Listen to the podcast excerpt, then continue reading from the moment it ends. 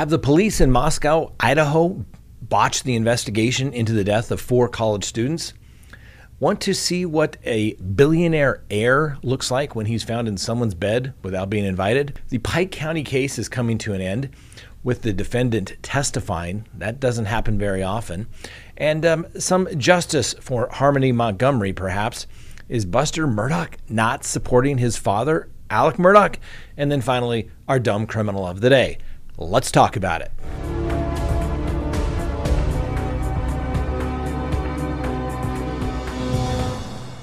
Welcome to Crime Talk. My name is Scott Reich. You know the drill. Subscribe if you haven't, like if you do, leave me a comment below, hit that little bell so you receive notifications of when we go live or put up new content. And remember, you can listen to us on any of your favorite podcasting apps. Just simply type in Crime Talk. All right, let's go ahead and support the people that support Crime Talk. Listen, you need a background subscription service. It is a dangerous world out there. You need to know with whom you are dealing with out there. And how are you going to find out? Are you expecting them to tell you everything? Probably not going to happen.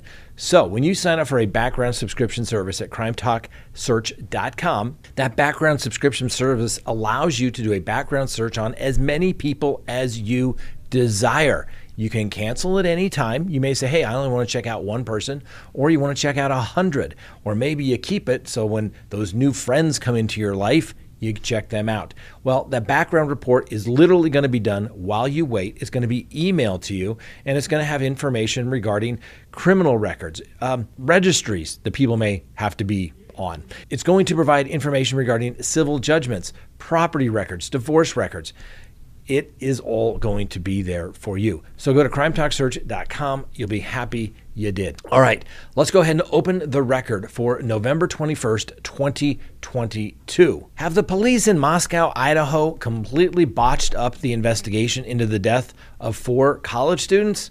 Well, I'm withholding judgment but I just don't seem to get a whole lot of sense of urgency. And I'm not there, so I'm going to say that the cops are doing everything correct, but it's a little concerning.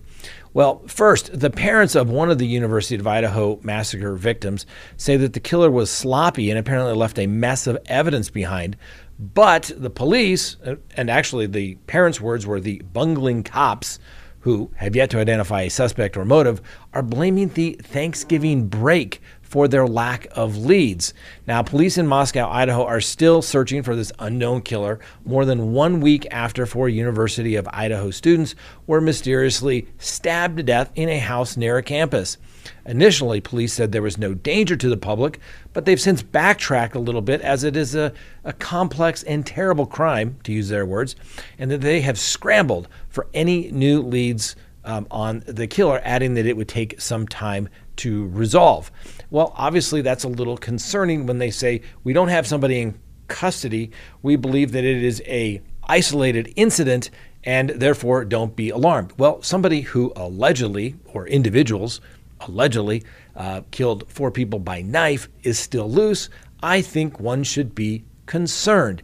Now, I understand the environment of police these days is basically, well, we have an active whatever going on, and therefore it's, you know, they it's not ongoing, so relax, we got this. But a little sense of urgency is always good. So let's do a quick little timeline here for you. So on Saturday, November 12th, the four slain students who are Ethan Chapin, um, Madison Mogen, uh, Xana Kernodle, and Kaylee Goncalves were all found deceased. Now, on the night of Saturday, November 12th, Goncalves and Mogen, apparently lifelong friends, uh, went to a bar called the Corner Club Bar in downtown Moscow, Idaho. And they were there at the bar from 10 p.m. to about 1:30 a.m., according to the Moscow police. At about 1:40 a.m., the duo was seen on a video at a grub truck, a local food vendor, and used a private party for a ride home. Now, getting back to the uh, residence at about 1:45 a.m. Now, this is a timeline according to the police, so let's use a little bit of grain of salt here when it comes to believing everything that's being said. Now, apparently, a man was seen in a surveillance video at the grub truck, and the person who drove them home are not considered suspects. Meanwhile, Chapin and Kernodle, who were dating, went to the Sigma Chi house uh, on Saturday night. They also arrived home about 1:45 a.m. according to police. It's unclear how they exactly came up with that timeline, but that's the number they're giving. Chapin did not live at the house but was sleeping over with his girlfriend. Now, two other roommates who survived the attack are not considered suspects. They apparently also went out uh, on the town in Moscow, Idaho on Saturday night and returned home about 1 a.m., once again, according to police. Then on Sunday, November 13th, it's believed that the four students were killed in the house between 3 and 4 a.m. on November 13th. A dog was also at the home, according to law enforcement. And the Moscow police chief, a guy by the name of James Fry, called it an isolated and targeted attack. Once again, kind of going back to the mentality of police these days if it's not an active, ongoing shooter, then you know, be worried. But if somebody's just deceased, it's don't worry about it. Well, the two surviving roommates were in the basement and slept through the uh, homicides. Now, in the morning of November 13th, the two roommates apparently called friends over to their house because they thought one of the victims on the second floor had apparently passed out and wasn't waking up. Well, at 11:58 a.m., a 911 call from one of the roommates' phone requested help for an unconscious person. Now, the 911 caller's identity has not been released, but police said that multiple people talked with the 911 dispatcher. Responding officers found the four victims on the second floor and the third floor of the residence. Police do not believe anyone at the house at the time of the 911 call was involved in the homicides. Then, on Thursday, November 17th, autopsies conducted on the victims determined that they all died from multiple stab wounds.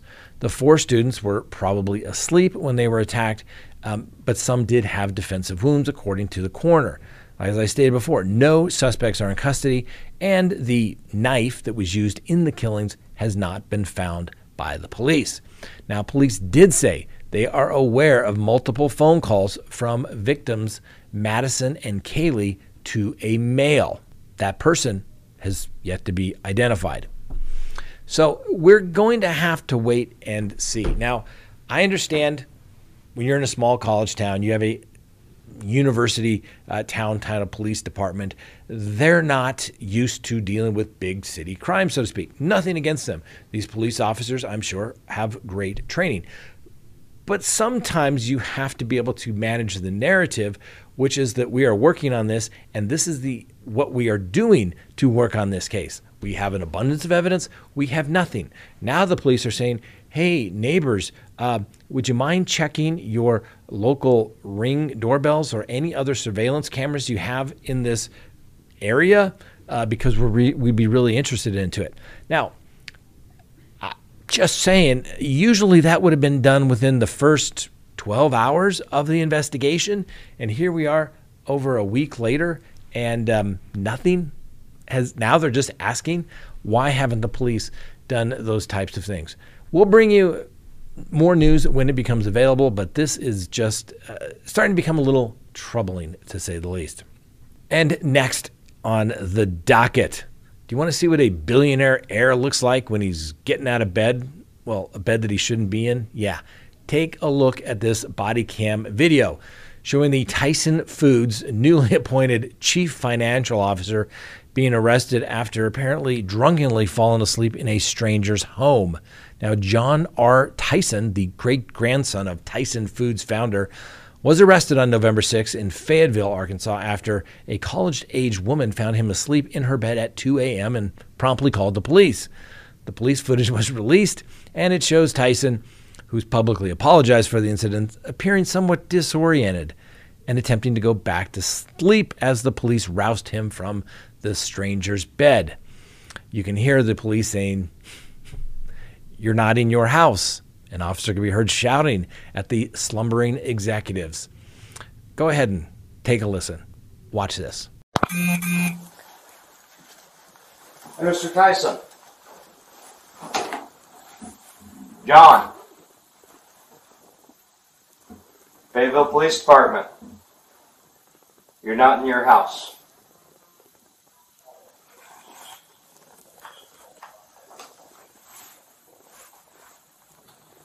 John. John. Need you to wake up and talk to me before I drag out, drag you out here butt naked. John. Fayetteville Police Department. You have two options. Either one is you sit up and put your clothes on, or two, you go to jail just like you are right now. Okay? Put your hands behind your back. No. Hands behind your back. Yo, yo, yo, yo, yo, yo, yo, yo. Fayetteville Police Yo, yo, Department. yo, yo. yo. This isn't your house. Yeah, yeah, yeah, yeah, yeah. Hey, hey. Hands hey. behind your back. You're under Hey, arrest. Whoa, whoa. You're under arrest. Relax. Put your hands behind your back. There you Relax. Relax. Ow. Chill. What do you need me to do? Cuffs? Okay, now. Kick your feet up towards me. Thank you. Come on. John, the girl who lives here doesn't know you. Came home to find you asleep in her bed. All right, John, you got some stairs. Be careful, all right? Can I go for you real quick? No, you can't. I love the officer saying, I need you to wake up and talk to me before I drag you out of here butt naked. I love that. Now, earlier in the week, uh, Mr. Tyson apologized for the incident on a quarterly earnings call with investors, stating that, hey, I'm a little embarrassed and I want to let you know that I take full responsibility for my actions. Now, it's exactly unclear, like I said, how Mr. Tyson ended up in the woman's home, but she did tell the dispatchers at the time that she did not know him and uh, may have left her uh, front door open accidentally, which is normally what happens on all of these types of cases. So, little law tip here lock your front door, okay? I had a friend once left the door open for his daughter to come home, and guess what?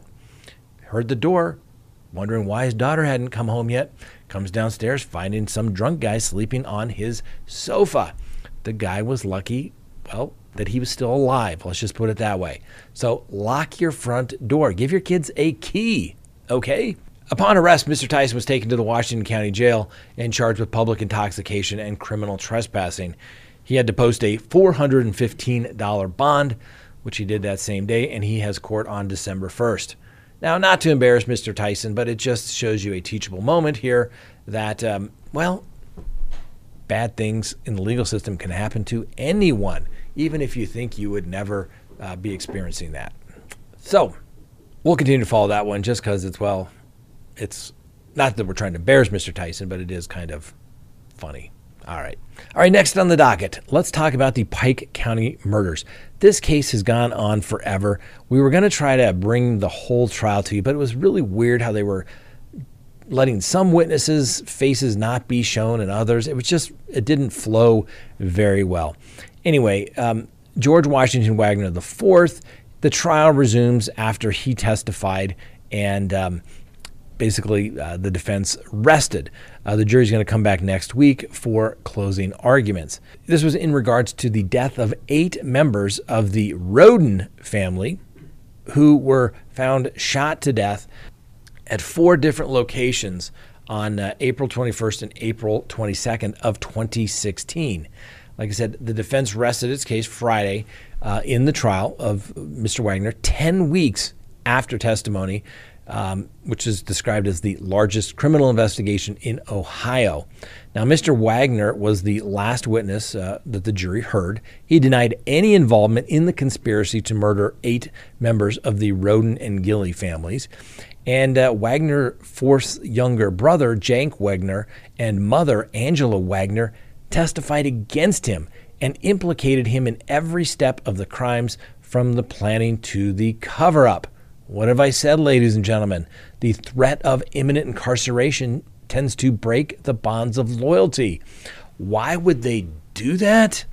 Because they didn't want to have the death penalty. Well, Jake Wagner, he pled guilty back in April to 23 counts, including aggravated murder, burglary, and unlawful sexual conduct with a minor for the April 2016 murders of his ex girlfriend, Hannah Mae Rhoden, and her family. Angela Wagner pled guilty months later for her role in the murder conspiracy.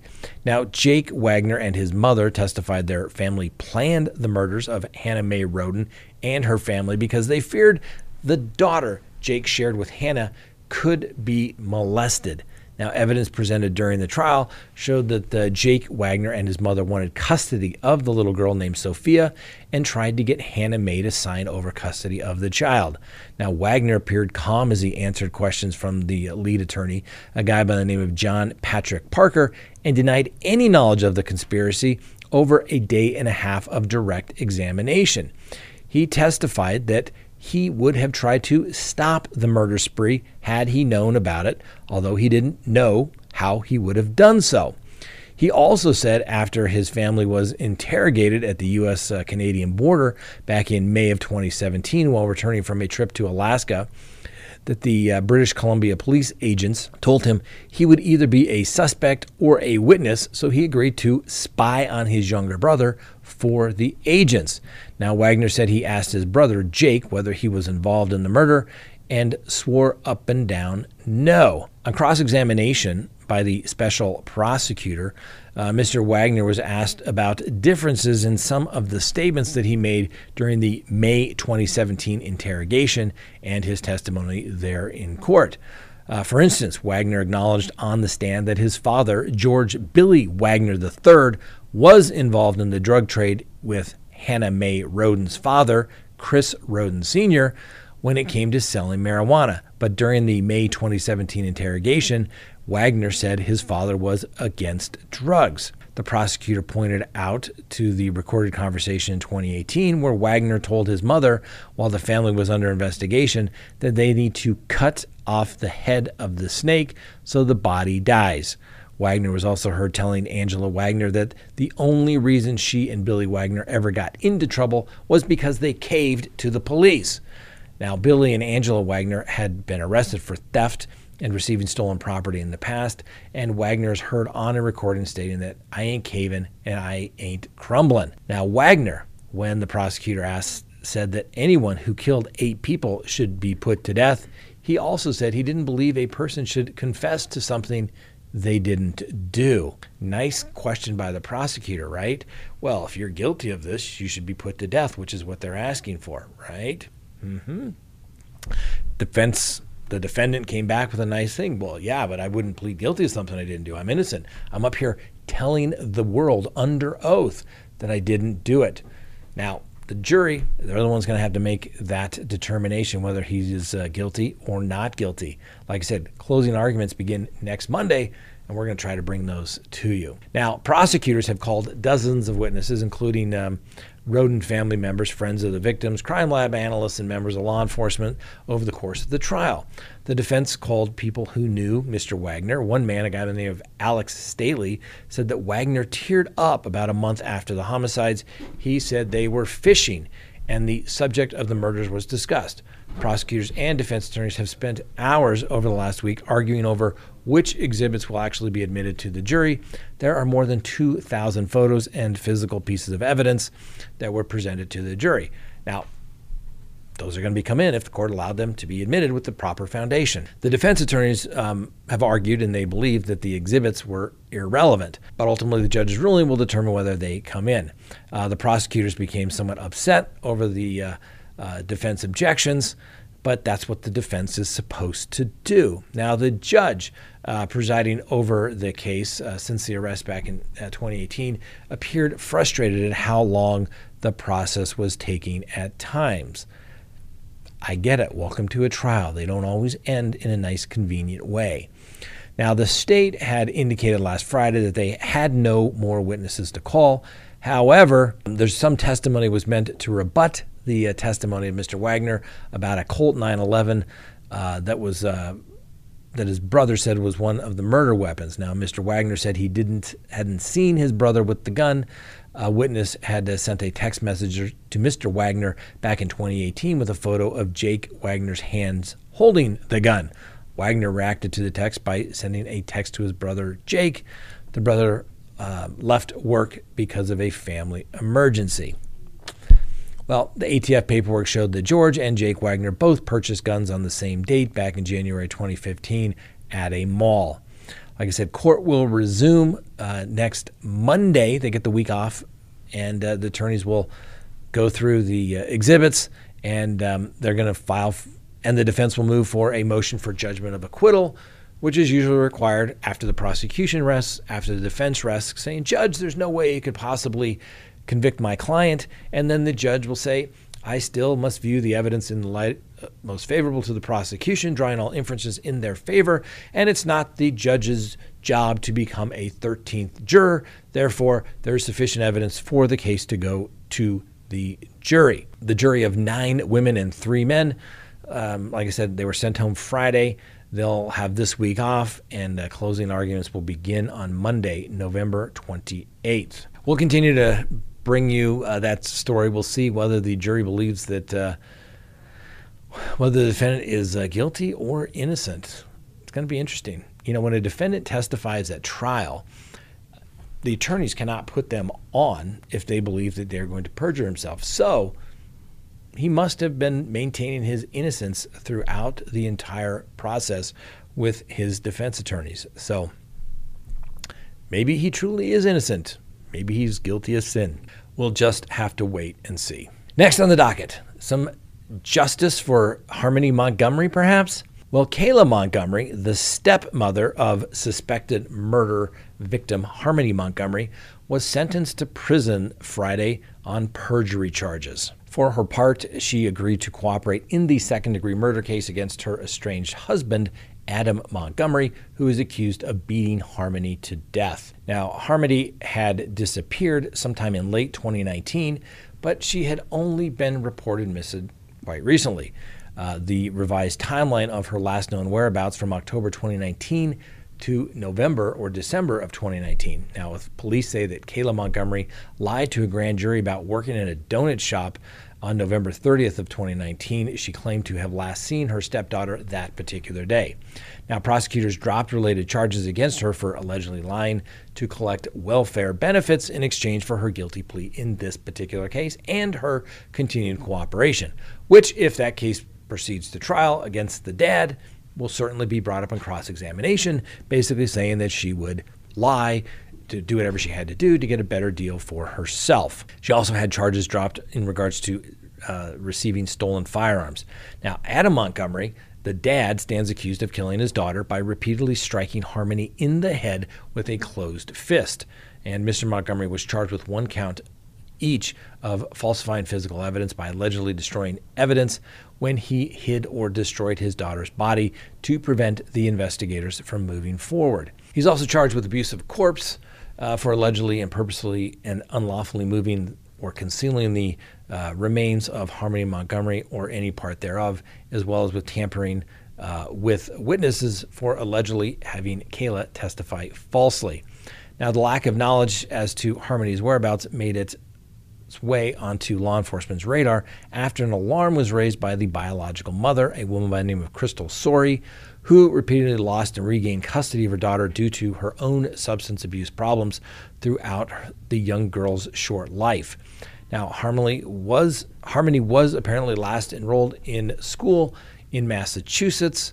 And in her initial interview, Kaylee Montgomery told the police she had not seen Harmony Montgomery since a morning in late November or early December of 2019 while she was getting ready for work. That morning, Kayla Montgomery allegedly told police that her husband, Adam, was taking his daughter to stay with her mother in Lowell, Massachusetts. The girl's mother, Sorey, said that the daughter never showed up. So, finally, a little bit of justice for Harmony. Maybe if her dad is convicted, of course, we'll give him the presumption of innocence like we do always, but we'll see how that works out for him. Next on the docket, Buster Murdaugh. Not supporting dad? Wow. You know that's not good, right? We've seen lots of cases where the defendant has the uh, family on their side, but it seems like uh, the uh, family bond is breaking in the Murdaugh family. So apparently, Buster Murdaugh um, angrily rejected the suggestion that he is supporting his father when confronted by a reporter. Now, Richard Alec Murdaugh, his Buster's dad is currently waiting trial for obviously the alleged slaying of his wife Maggie and their younger son Paul. And the uh, former attorney who's been disbarred is facing a total of 98 criminal charges. Four are related to the murders of his wife and son, some do a botched suicide for hire plot that he apparently engaged in so that Buster could get a $10 million life insurance policy. Needless to say, that hasn't come about. The rest of the charges are for money laundering, fraud, and embezzlement, as he allegedly siphoned off about $8.5 million in unpaid civil settlements as a partner in the uh, family's law firm. Now, Buster has remained very tight lipped of his once illustrious family's uh, fortunes have uh, spiraled since his uh, mother and brother were gunned down at the family hunting estate back in June of 2021. But when a reporter approached the home he shares with his girlfriend, a woman by the name of Brooklyn White in uh, Hilton Head Island, Mr. Murdaugh responding quite emotionally when a reporter asked, quote, presumably you're supporting your father. Old Buster replied, you have no right to presume anything. And he was adamant, he said, I don't want to see it written anywhere that I am supporting my father. Asked if he wished to make any other statements regarding his father's innocence or guilt, he simply said, I have no interest in saying anything. I have no comment, and um, politely went indoors. So it would seem as the family is somewhat uh, crumbling, if it wasn't already shattered, as it relates to the uh, Murdaugh uh, family. And next, our dumb criminal of the day. A Missouri man has pled guilty to robbing a local Bank of America branch using a demand note written on the back of his own birth certificate while he was wearing an ankle monitor for a related previous case that he had. Well, the device easily placed him at the scene, and uh, it, he admitted to authorities to uh, prove a point to his lover, but it's not exactly clear what point he was trying to prove. So, this genius, Michael Conley Lloyd, uh, pled guilty to one count of robbery in federal court. Now, during the interview of Mr. Lloyd, Lloyd admitted to robbing the bank early in the day. He told investigators that he robbed a bank because he and his lover had gotten into a fight and he wanted to prove a point. Now, prior to robbing the Bank of America location, Mr. Lloyd wasn't sure which bank he was going to rob, but he drove by the Bank of America and decided to pull into the parking lot in his uh, into a black Dodge Ram vehicle. While in the parking lot, Lloyd used a highlighter to write the demand note. The demand note was written on the back of Lloyd's birth certificate, and Lloyd apparently recalled writing as well Be quiet until I leave and give me all the money. Well, Mr. Lloyd robbed the bank by himself and didn't receive any input or help from anyone else. Got to protect those others, right? Now, according to the complaint, uh, Mr. Lloyd said he threw his birth certificate and ID out the window as he fled the bank. He said he began passing police cars driving by officers who were responding to the robbery. He became scared and started throwing the money he received from the teller out the window of the truck. Yep, the court plea paperwork says that he then texted his roommate and told her to tell the police that her truck had been stolen. He also told her to start listening to her police scanner. He then called his lover, Ashley, to tell her what he had done. According to the arrest affidavit, he knew how quickly the uh, gig was up. Mr. Lloyd told investigators that he expected to receive prison time and that he would take full responsibility for whatever punishment he, in fact, was going to receive. The total of the uh, Bank of America loss was $754. It's also stated in the factual basis that the teller feared for her safety based upon the note. Now, a plea agreement indicates that investigators learned Lloyd was wearing the ankle monitor connected to a previous incident while he admittedly robbed the bank. The uh, tracking company confirms that Mr. Lloyd's ankle monitor was inside the Bank of America at the time of the robbery. And, um, well, the maximum possible uh, sentence for this is uh, 20 years behind bars and a $250,000 fine. Certainly, he's not going to get 20 years. However, he is going to probably get between 8 and 10. So, yes, Mr. Lloyd um, is our dumb criminal of the day.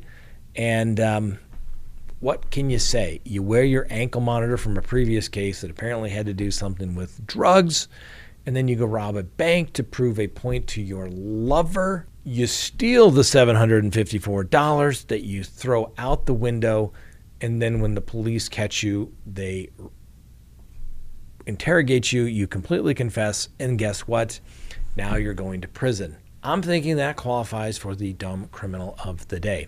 All right, thanks for watching. Hope you enjoyed the show. Hope you're having a wonderful day, not just a great day, and we'll see you next time on Crime Talk.